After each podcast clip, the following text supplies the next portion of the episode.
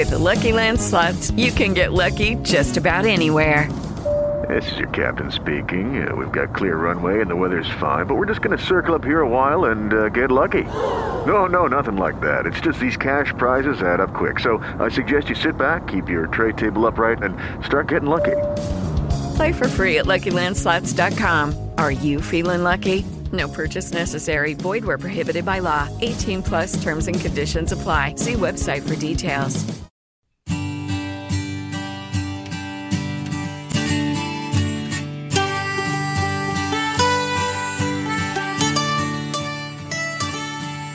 This is the Nations of Canada podcast, episode 93, What is to Befall Us? We left off last episode with one of the major turning points of the American Revolution. In the fall of 1777, John Burgoyne surrendered an army of almost 8,000 veteran soldiers to the American rebels.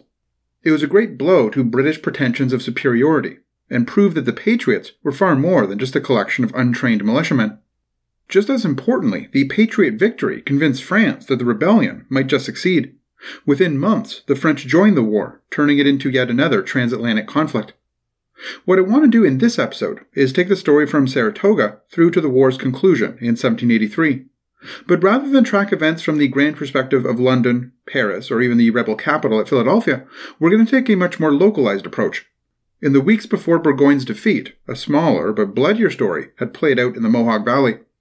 The violence there would continue throughout the rest of the war, and would have an impact on the Canada that emerged in the aftermath of the Revolution.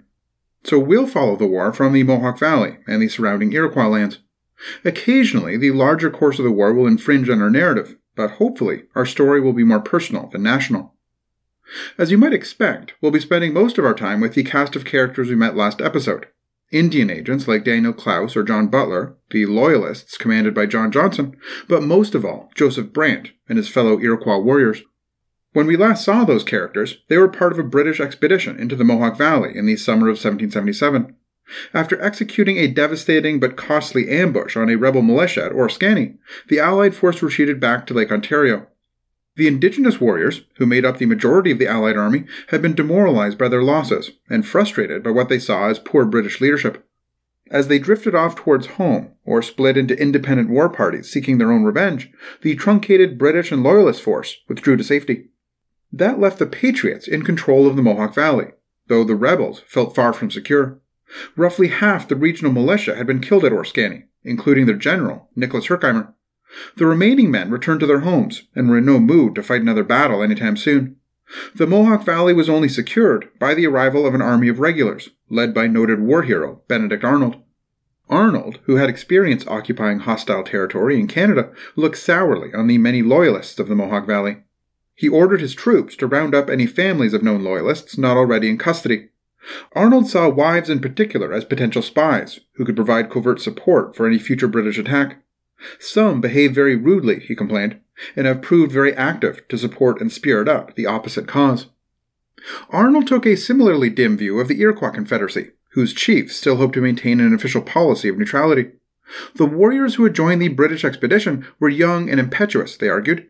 They represented only themselves, not the Confederacy as a whole. Arnold was having none of this. The Oneida, who had fought and died beside the Patriots, received his warmest compliments. But the general proclaimed that the other tribes of the Six Nations are villains, and I hope they will be treated as such. The result was 5 years of guerrilla warfare that would turn the Mohawk Valley and much of the Confederacy's traditional territory into a barren desert. In December 1777, the winter after the Battle of Oriskany, the leaders of the Iroquois nations, with the notable absence of the Oneida, gathered at Niagara to consult with John Butler, the British Indian agent who had set up a base there. In total, 3,000 warriors attended, from both the Confederacy and a collection of Western nations. Everyone recognized that the Confederacy was now, in effect, at war with the American rebels. The Winter Council hashed out the strategy that would determine the fighting in the interior for the remainder of the war. War parties, supplied by and sometimes joined by the British, would conduct raids along the frontier, from the Mohawk Valley to the Kentucky settlements on the Ohio River to the southwest. Although these raiding parties would primarily consist of indigenous warriors, Loyalists participated too, which isn't surprising, considering that, in addition to pillaging, these parties often liberated Loyalist families held captive by the rebels. In fact, the most notorious of the war bands, Joseph Brant's troop, had more white men than Indians. The Highland Scots attached to the Johnson family also proved to be skilled guerrilla fighters, moving quickly over rough terrain, then disappearing after lightning raids came naturally to the men of the Highlands. As soon as the weather turned in the spring of 1778, Brant was the first one to rush into the frontier zone between the Great Lakes and the Hudson. Brant had no formal position within the Iroquois Confederacy. His influence rested on his sister Molly and his personal connections with the British. So his band of raiders was more of a private affair than any kind of official Mohawk army. As we've seen, most of his men were loyalist settlers, though they enthusiastically adopted the tactics and war paint of Iroquois warriors. And Brant's indigenous followers came from multiple Iroquois nations. They were drawn to him through links of kinship rather than nationality. Many were like him Mohawk, but there were also some Cayuga, among whom his mother now lived, and even Loyalist Oneida, a rare group in an increasingly polarized confederacy. Officially, the purpose of Brant's spring expedition was to lay the groundwork for a larger incursion to be led by John Butler later in the year. But Brant also had more personal motivations. He rushed to his native Mohawk territory, the first stop for any rebel army moving in from the east, and collected his family and friends who remained in the area. Their homes were no longer safe, and he urged them to move deeper into the interior, or even head to the safety of the British base at Niagara. Once that was accomplished, Brant set up a base for his party at Oquaga, about 100 kilometers south of Fort Stanwix. From there, he raided American settlements, partly to destabilize and terrorize the frontier, but also to gather supplies. On the 30th of May, Brant's men hit Cobbleskill, just 50 kilometers west of Albany. They burned the entire settlement to the ground and drove its cattle back towards Oquaga. When a local militia scrambled to track them down, it was wiped out in an ambush. Stories of mutilated bodies soon reached other frontier settlements, spreading panic all through the region.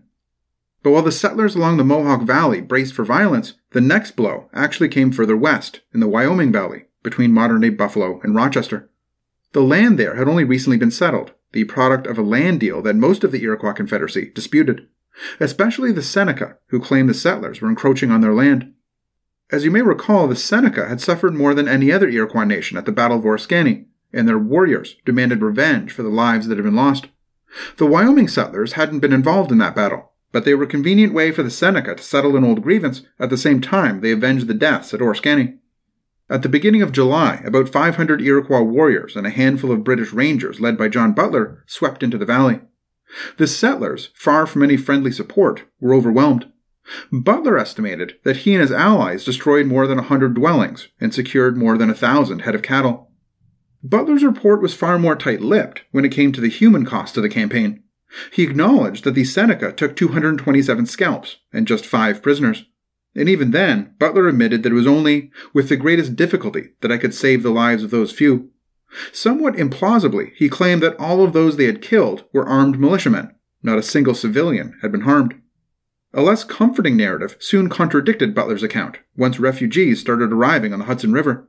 Haggard and traumatized families described the most horrid scenes of savage barbarity. Men like Butler were caught in a bind. The best tools they had to fight the rebels were indigenous warriors. But those warriors had their own methods and motivations, which didn't always align with official British policy. Butler's attempt to distance himself from wartime atrocities was awkward, and in the end, not very successful. Meanwhile, Brant continued his campaign in the east. While Butler and the Seneca were ravaging the Wyoming settlements in July, Brant's men destroyed Andrewstown and Springfield. In fact, he was so successful in wiping them off the map that I don't actually know where Andrewstown was. Springfield lay between Brant's base at Oquaga and the Mohawk Valley, so presumably Andrewstown was nearby. Throughout August, the entire New York frontier was in a panic. Militias mobilized on even the rumor of Brant's approach, but they were merely chasing shadows. The next blow came in September, when Brant returned to the Mohawk Valley. On the 17th, his men burned German Flats, the birthplace of the late Nicholas Herkimer, and, as the name suggests, home to many other German settlers. It was his greatest success yet, and likely a matter of personal satisfaction, a kind of homecoming for Brant.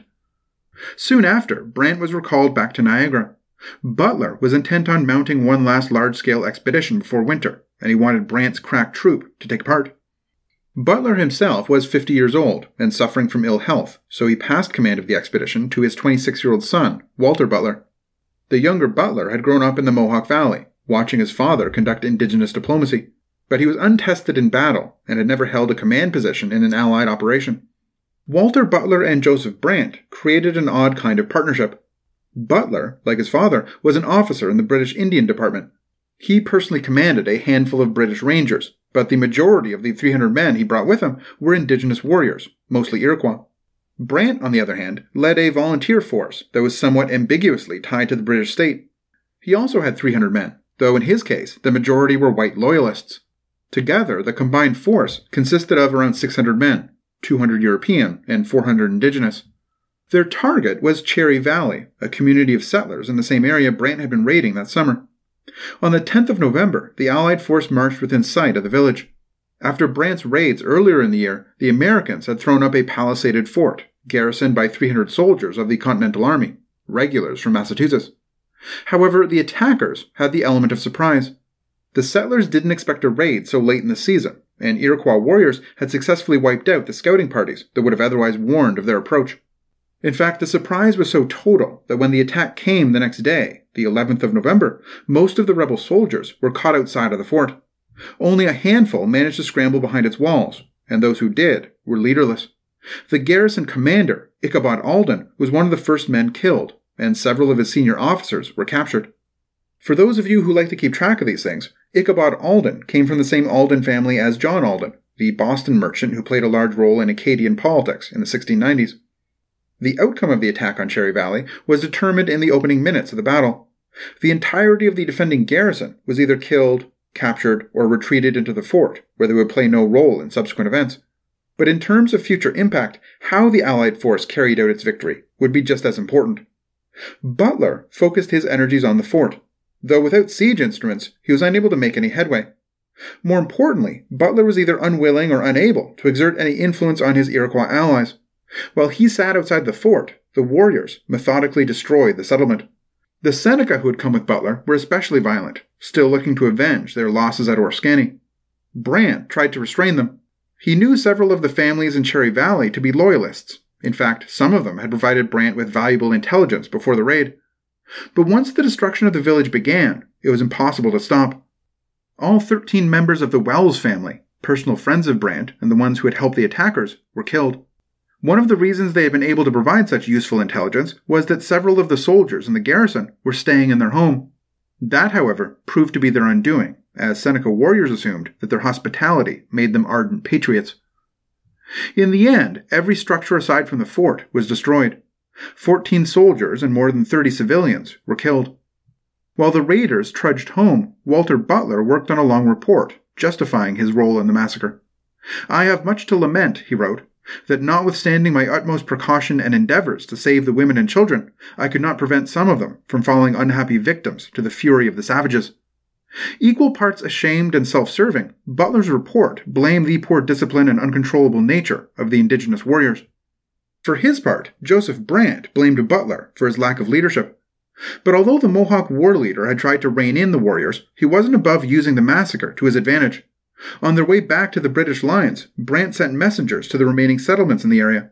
If any loyalists were harmed over the winter, they warned patriot civilians, they would be worse dealt with than your neighbors the Cherry Valley people was.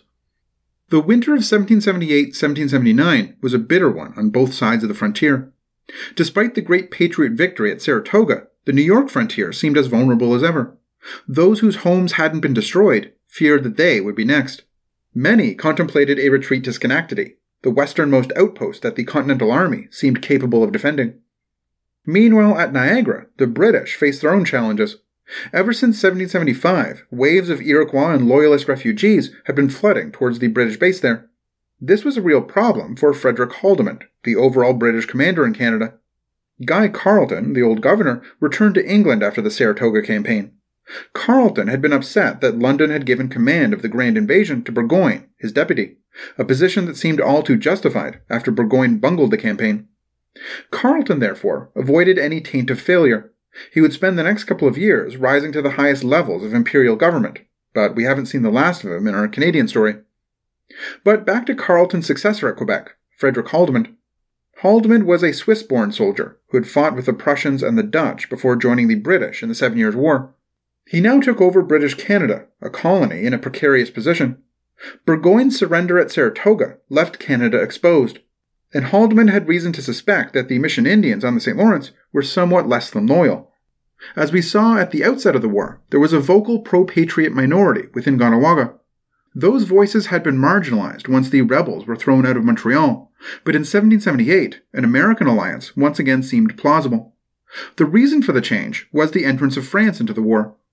Through a mixture of old tales and the memories of elders, the Mission Indians looked back on the French era with nostalgia. Only a handful of Kahnawakans were willing to fight for the Americans, but more might be willing to take up arms to restore Onontio. In the fall of 1778, while Seneca warriors were burning down Cherry Valley, Kahnawake delegations traveled to Boston and Philadelphia to see if the rumors were true. Were the French really back? By a happy coincidence, the party visited Boston at the same time as French naval officer Louis-Antoine de Bougainville. You might remember Bougainville popping up in our episode on the Pacific. He was exploring the South Pacific for France at the same time James Cook was doing that job for the British. But you might also remember him as Montcalm's deputy in Canada during the 7 Years' War. More importantly, that's how the Kahnawake delegates remembered him. During his time on the St. Lawrence, Bougainville had been formally adopted by the Mohawks of Kahnawake. So he was the perfect man to confirm the rumors for his adoptive brothers. The French were back, and who knew what would be possible in the aftermath of the war. Perhaps 20 years of British rule on the St. Lawrence could be reversed, and the old French system reinstated. But while Haldimand feared an American invasion that might be supported by indigenous warriors on the St. Lawrence, the most immediate problem he faced that winter was at Niagara. Despite all the insecurity on the St. Lawrence, he had to find a way to support the community of indigenous and loyalist refugees. Not to mention the British posts further afield at Detroit and Michilimackinac, upon which the fur trade alliances depended. Advising Haldimand on this predicament was Joseph Brant, who traveled downriver to Quebec that winter to meet with the new governor. Although Brant still held little formal influence within the Iroquois Confederacy, British officials like Haldimand increasingly saw him as a valuable conduit to the indigenous world. The governor eagerly confirmed Carleton's earlier promises to compensate the Iroquois for any losses they suffered during the war. Brant returned to Niagara in January 1779, confident that British military power would see the Iroquois through this trying time. At a series of councils held at Niagara before the spring campaigning season, Brant joined with John Butler, urging the Iroquois to continue their raiding in the coming year. Unfortunately for them, the Americans were working on their own plans that winter. The rebels were dealing with their own refugee problem. Schenectady was full of settlers who had fled their homes on the frontier, or who no longer had homes at all thanks to persistent raids. And while there was similar suffering all across the colonies, American leadership had reason to be especially concerned about the New York frontier. The Continental Army needed the farms of the Mohawk Valley to produce grain to feed its men. General Washington himself made the security of the region a priority. Washington determined that defense wasn't a viable option. Iroquois warriors struck without warning, and trying to hunt them down after their raids was dangerous, and too little too late anyway. As Washington explained, to defend an extensive frontier against the incursions of Indians and bandits under Butler and Brant is next to impossible. The only answer was to go on the offensive. In order to keep the Mohawk Valley safe, they would have to take the fight to the heart of the Iroquois Confederacy. Washington imagined a campaign modeled on the old French punitive expeditions of the 17th century. By destroying the villages of the Confederacy, the Americans could ensure that Mohawk and Seneca warriors ran to their British protectors, rather than raid the farms of the Mohawk Valley. It would take time to organize the kind of expedition Washington had in mind, but in April 1779, the Iroquois got an early taste of what the year would bring. Before Joseph Brant or any of his counterparts could restart the guerrilla war, a large American raiding party hit Onondaga country. Several villages were destroyed, and a wave of Onondaga refugees flooded into Niagara, joining the Mohawk who had been there for the past 3 years. Brant responded by hitting new targets even further south than before, in the foothills of the Catskills, just 75 kilometers from Manhattan. The Mohawk war leader's reputation grew, especially after his men ambushed a force of 120 militiamen, chasing them down after a raid, killing a third of them. When Washington got the news, he put a bounty on Brant's head. The Mohawk leader had come to symbolize the deal with the devil the British had made with their barbaric allies. But Brant's raids, no matter how successful, counted for little against what was coming. In fact, the wheels had been set in motion while Brant was still in the Catskills. In June, an army of more than 4,000 men, led by General John Sullivan, set out from Easton in Pennsylvania. His mission was to approach the Iroquois Confederacy from the south, destroying any villages he encountered along the way. Smaller detachments converged from the Mohawk Valley to the east and from Fort Pitt, modern-day Pittsburgh, from the southwest. Against such overwhelming numbers, the Iroquois had no hope of resistance. Following the same strategy their ancestors had against the French, they abandoned their villages and waited for the invaders to return home. But this was a comprehensive campaign of destruction. Washington's orders to Sullivan were explicit. He demanded that the country may not be merely overrun, but destroyed. While the army was on the march, Washington reiterated the point. He urged Sullivan to make the destruction of their settlements so final and complete as to put it out of their power to derive the smallest succor from them in case they should attempt to return this season. For most of July, Sullivan's army sat at the edge of Iroquois territory, awaiting fresh supplies in the Wyoming Valley that Seneca warriors had ravaged earlier in the war. Camping in what one of the soldiers called the Place of the Skulls motivated the men to exact revenge on the perpetrators of the raids. In August, the destruction began in earnest. Sullivan's men burned the abandoned villages they came across, while Brant's war party shadowed their movements. The invaders outnumbered him 10-1, so engaging the enemy was impossible. But Brant hoped to gain intelligence that might be useful once reinforcements arrived. John Butler in Niagara answered the call, bringing the Allied warband up to 600. But the larger British war machine was slow to respond to the crisis. Governor Haldimand worried about an invasion on Canada itself and was unwilling to part with troops. Meanwhile, the regiment of New York Loyalists, commanded by John Johnson, was based in Montreal. It would take them weeks to get to Niagara, never mind Iroquois country. Butler and Brant agreed that they didn't have the manpower to stop Sullivan's punitive campaign.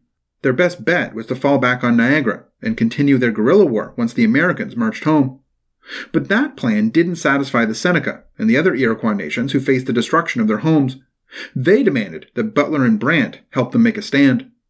Realizing that a battle was inevitable, Brant declared that at least in its aftermath, we shall begin to know what is to befall us, the people of the Longhouse. His words had a double meaning. They would be fighting for their land, but they would also be fighting to keep the Confederacy unified. If the individual nations of the Confederacy looked to their own interests, each of them would, one by one, come to terms with the Americans. That way, Brant was certain, led to the end of the Iroquois people. Although he had little time at the moment to sketch out any grand political ideas, a project was building in his mind. The only real security the indigenous peoples of North America had lay in unity. As I say, though, in the immediate term, Brant's focus was battle, not politics. By late August, the Allied force had come up with a plan. They set an ambush on the approaches to the villages of the Cayuga, near modern-day Elmira, just north of the New York-Pennsylvania border. Having got word that the Mohawk Valley wing of the invasion had just linked up with Sullivan, they were aware that they faced some 5,000 men. Butler commanded 250 rangers, and the collection of indigenous warbands amounted to around 1,000 warriors. In addition to the American superiority in numbers, Sullivan was aware of the danger and moved cautiously. His men were regulars, hardened by training and 3 years of war by this point. As the Americans methodically picked their way through the countryside, the ambushers waited. In fact, they waited 3 whole days, the tension and anxiety mounting. By the time the Americans finally appeared, on the 29th of August, the Allied rangers and warriors were exhausted, both physically and mentally. Even worse, Sullivan's men sniffed out the ambush. Advanced scouts detected the carefully disguised natural cover the Allies had constructed. When American gunners unloaded their artillery on the hidden warriors, panic ensued. Many fled. Ambushing a larger enemy was one thing, but fighting them in open battle went against the basic principles of indigenous warfare. Butler and Brant held together a hard core of rangers, loyalists, and warriors, and made a desperate bid to avoid destruction. After a 10-mile fighting retreat, they were finally safe and collapsed from exhaustion. But although they had managed to escape, the defeat had devastating consequences. The entire Iroquois Confederacy lay undefended, and Butler had rushed south with every warm body Niagara had available. The anchor of the British position in the Great Lakes lay exposed. With no other option, Brant continued to shadow Sullivan's army as it cut a swath through Seneca territory. Hopefully he could pick off stragglers and gather intelligence from captives.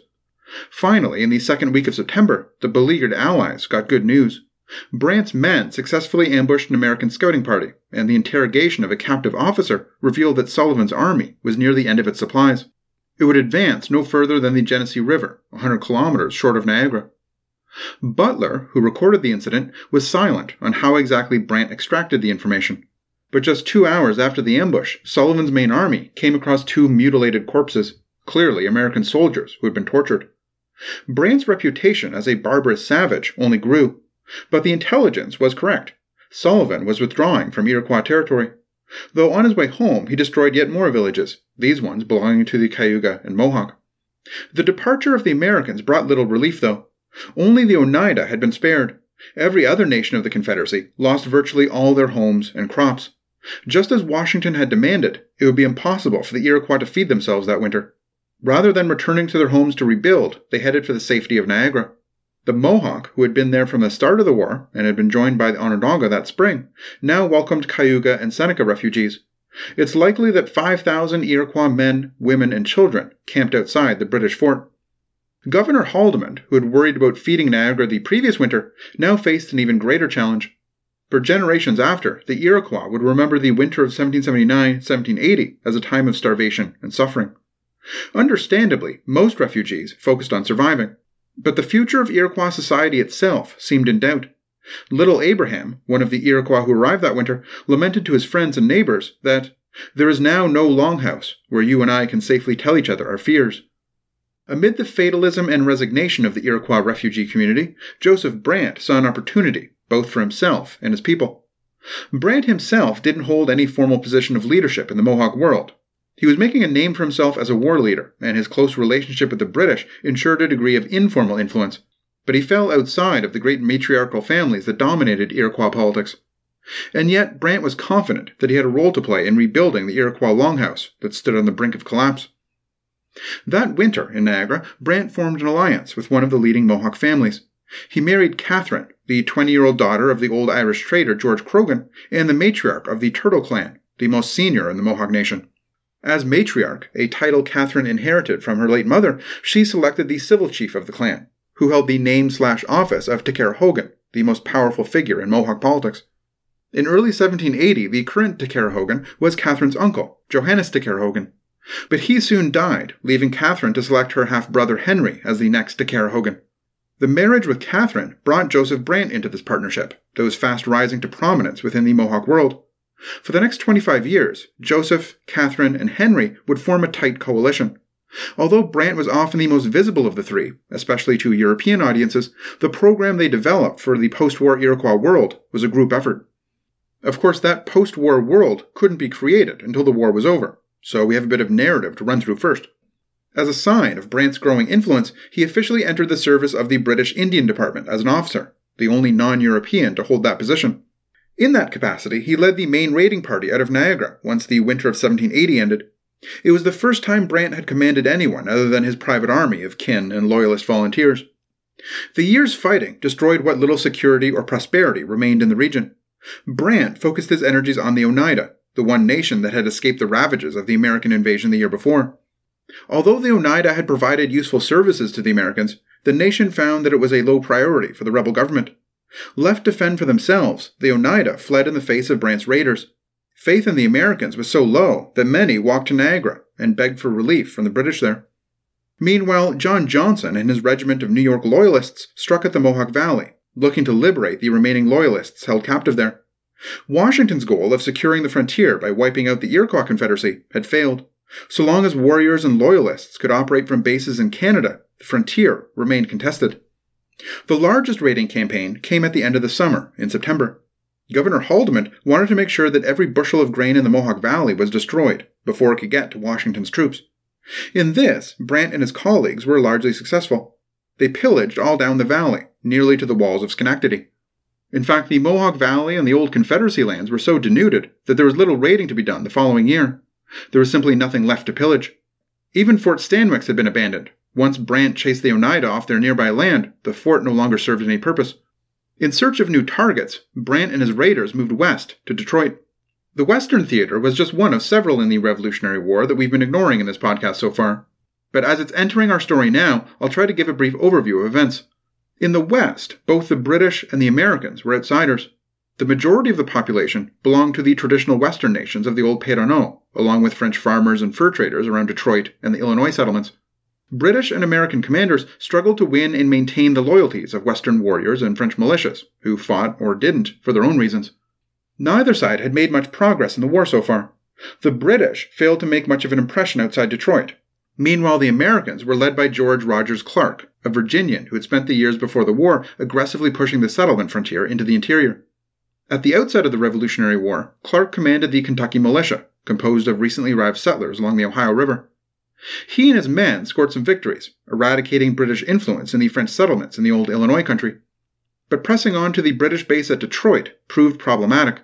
Clark found it difficult to build the indigenous alliances necessary to fight in the Péronneau, in large part because he and the Kentucky settlers he led had a notorious reputation among the Western nations.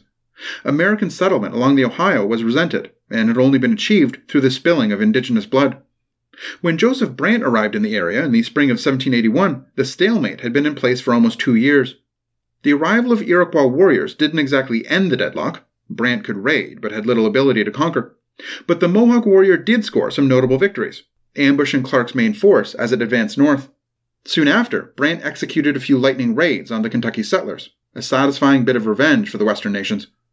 Brant's work won him begrudging praise from Western chiefs, who traditionally weren't in the habit of speaking kindly of Iroquois warriors, which was the real significance of Brant's Western trip. His post-war vision that I mentioned earlier revolved around a grand unification of North America's indigenous peoples. Brant still trusted the British crown, but he wasn't so naive as to put his whole faith in the Europeans. The indigenous world was on the brink of destruction, and the only way to preserve their nations was through solidarity. In a sense, Brant imagined a rebirth of the Iroquois buffer state between France and England that had ensured peace and security in the first half of the 18th century. Only this time, the Iroquois alone wouldn't have the ability to balance the two European powers, in this case, Britain and America. Brant hoped for a much broader coalition that included the Western nations. The idea hadn't crystallized yet, but the time would soon come when the indigenous peoples would have to speak with one voice, or risk being drowned out by the Europeans. In fact, that time was coming sooner than Brant realized. As he traveled back to Niagara in the spring of 1782, ominous rumors were circulating all around him. The previous fall, the British had suffered a decisive defeat in Virginia, and the government in London had already decided to open peace talks with the rebels. Isolated Canada was usually the last place to receive news, which often came in distorted drips and drabs. But this time, the rumors were true. On the 19th of October, 1781, General Charles Cornwallis had surrendered his army to the Americans at Yorktown, in Virginia. The post-war settlement was already being hashed out. This was alarming news for both the Iroquois and the New York Loyalists. As far as they were concerned, the war was far from over. Both groups had been exiled from their homes, but the enemy lived in fear of their guerrilla campaigns. Would any peace recognize the conditions on the ground in the Great Lakes region? Or, as had happened many times before, would diplomats a world away betray everything they had worked for? Brant suddenly felt helpless. Guy Carleton, who was returning to North American politics to oversee the end of the war, cancelled the raiding campaigns for 1782. As a show of good faith, he had promised the Americans a pause in offensive operations. Meanwhile, Brant's allies in the Indian Department were withdrawing from the war as well. Guy Johnson was removed from his position as superintendent due to a corruption scandal within the Montreal Company that supplied Britain's indigenous allies with gifts. He was replaced by his cousin John Johnson, who had never had much interest in the Iroquois world. This Johnson was more concerned about his position in post-war Canada, now that it looked like he might never get back to his estates in the Mohawk Valley. Even John Butler, the most active of the Indian agents, was fading from the scene. He was once again debilitated by ill health and depression. His son Walter had been killed during the fighting in 1781. And Brant wasn't the only one dissatisfied with the peace talks. The nations that had allied themselves with the British had never been under any illusions about European fidelity. The crown had just been the lesser of two evils, compared to the land-hungry American patriots. It didn't require a great leap of imagination to foresee British politicians abandoning their allies. The governor at Quebec, Frederick Haldimand, saw the danger more clearly than others. He had been there for Pontiac's War, almost 20 years earlier, which had erupted when the Anglo-French peace in Europe ignored the indigenous nations involved in the fighting. In fact, as Haldimand was well aware, the current war with the American colonists was partly a result of that conflict. The British government's fear of another Indian war drove many of the settlement policies that so enraged the American colonists. In a series of letters, Haldimand warned anyone who would listen against making a similar mistake this time. He informed Carleton, managing peace talks from New York, that Indian leaders were following events closely. "They are alarmed," he wrote, "at the appearance of an accommodation so far short of what our language from the beginning has taught them to expect. Unless Carleton took their concerns into account, any peace with the Americans would only open a new war with the Indians." Meanwhile, Haldimand tried to convince his superiors in London that another Indian war would be disastrous for British possessions in North America. Whatever territory Carleton managed to salvage would be quickly overrun by the warriors the peace betrayed.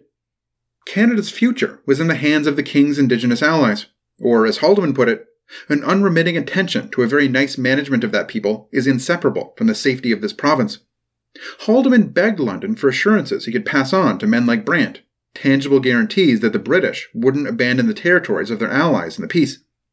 This was a particular concern of the Iroquois, most of whom were living as refugees on the Niagara Peninsula. They hoped to one day return home and expected that their British allies would help them to do so. But the British government had bigger concerns than maintaining its relationship with uncivilized allies of convenience. Haldimand's letters went unanswered. In the absence of any directives from London, Haldimand was forced to repeat the same old vague promises. Brant and other indigenous leaders were far from reassured. From this perspective, the preliminary peace terms agreed to in November 1782 were a disaster. Britain recognized the independence of the United States of America and set the Great Lakes as the border between the two nations. This placed the entirety of the Iroquois Confederacy and much of the old Péronneau of the West within the United States. Where that left Britain's indigenous allies was unclear. The initial draft of the treaty made no reference to them. Once again, it took months for the news to reach Canada, which was especially isolated from the outside world during the winter. When Haldimand got word of the peace terms in April 1783, he was shocked. With no absolute necessity, he fumed, we have humbled ourselves so much as to accept such humiliating boundaries. But a more immediate problem for the governor was how the Indians would respond. At first, he tried to suppress the news, hoping that subsequent reports might clarify matters. But pretty soon, everyone knew. Aaron Hill, a leading Mohawk chief, refused to believe that our king could pretend to cede to Americans what was not his own to give. Joseph Brant, likely the indigenous leader with the most trust in the British government, simply said, England has sold the Indians to Congress. But in the immediate term anyway, Haldimand's fears of another Pontiac didn't come to pass. Partly because 1783 was not 1763. The Western nations, and especially the Iroquois, were more dependent on the British than they had been in Pontiac's day.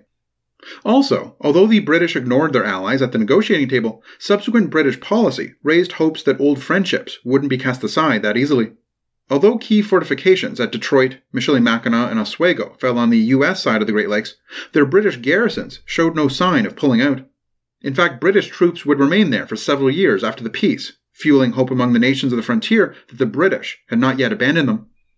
Officially, the British occupation of the border posts was a kind of insurance to make sure the Americans followed through on some of their treaty obligations. More on that soon.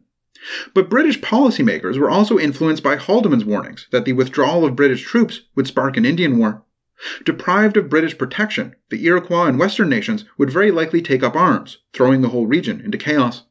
British military and diplomatic influence, in territory it had nominally surrendered to the Americans, would remain a sticking point between the two nations, and a major theme in our story for decades to come. So in a sense, the end of the Revolutionary War won't be a clean break in the narrative. What happened south of the border remained very much a part of Canada's story. But the peace did open up new avenues that we'll be pursuing. One of these avenues came out of a meeting between Joseph Brant and Governor Haldimand in Montreal shortly after news of the treaty broke. In a formal audience, Brant delivered a lengthy history of the Anglo-Iroquois relationship, detailing the loyalty his people had shown over the generations. He concluded with a demand for a straight answer on the forthcoming treaty. I am now sent on behalf of all the king's Indian allies to receive a decisive answer from you, and to know whether they are included in this treaty with the Americans as faithful allies should be. In particular, Brant wanted to know the fate of the lands of the Iroquois Confederacy. Would the Iroquois people be permanently separated from the bones of our forefathers? Haldimand had still not received any instructions from London on the fate of the Indians, and so was forced to give Brant the same old bland assurances of British fidelity. But he seized on the one opening Brant had given him. During his history lesson of all the promises the British had made, Brant mentioned a pledge Guy Carleton had delivered earlier in the war. The old governor had promised that the British crown would compensate its allies for any losses suffered in the war. Since the Iroquois seemed in danger of losing their homeland, you could argue that the British owed the people of the Confederacy a new homeland. Although Brant refused to give up on reclaiming lands south of the Great Lakes, with or without British help, he was open to the idea of new lands north of the border, which will turn out to be the dominant theme in our next run of episodes. Just like in the Franco-Iroquois Wars of the 17th century, peace brought with it massive movements of population. Brant and the Iroquois weren't the only ones whose homes were on the wrong side of the border. The peace treaty had turned loyalists like John Johnson into exiles as well. Next time, we'll take our story beyond the world of the Mohawk Valley and meet the thousands of British American colonists who had just lost a civil war. Forced into exile, many sought out new homes in the north.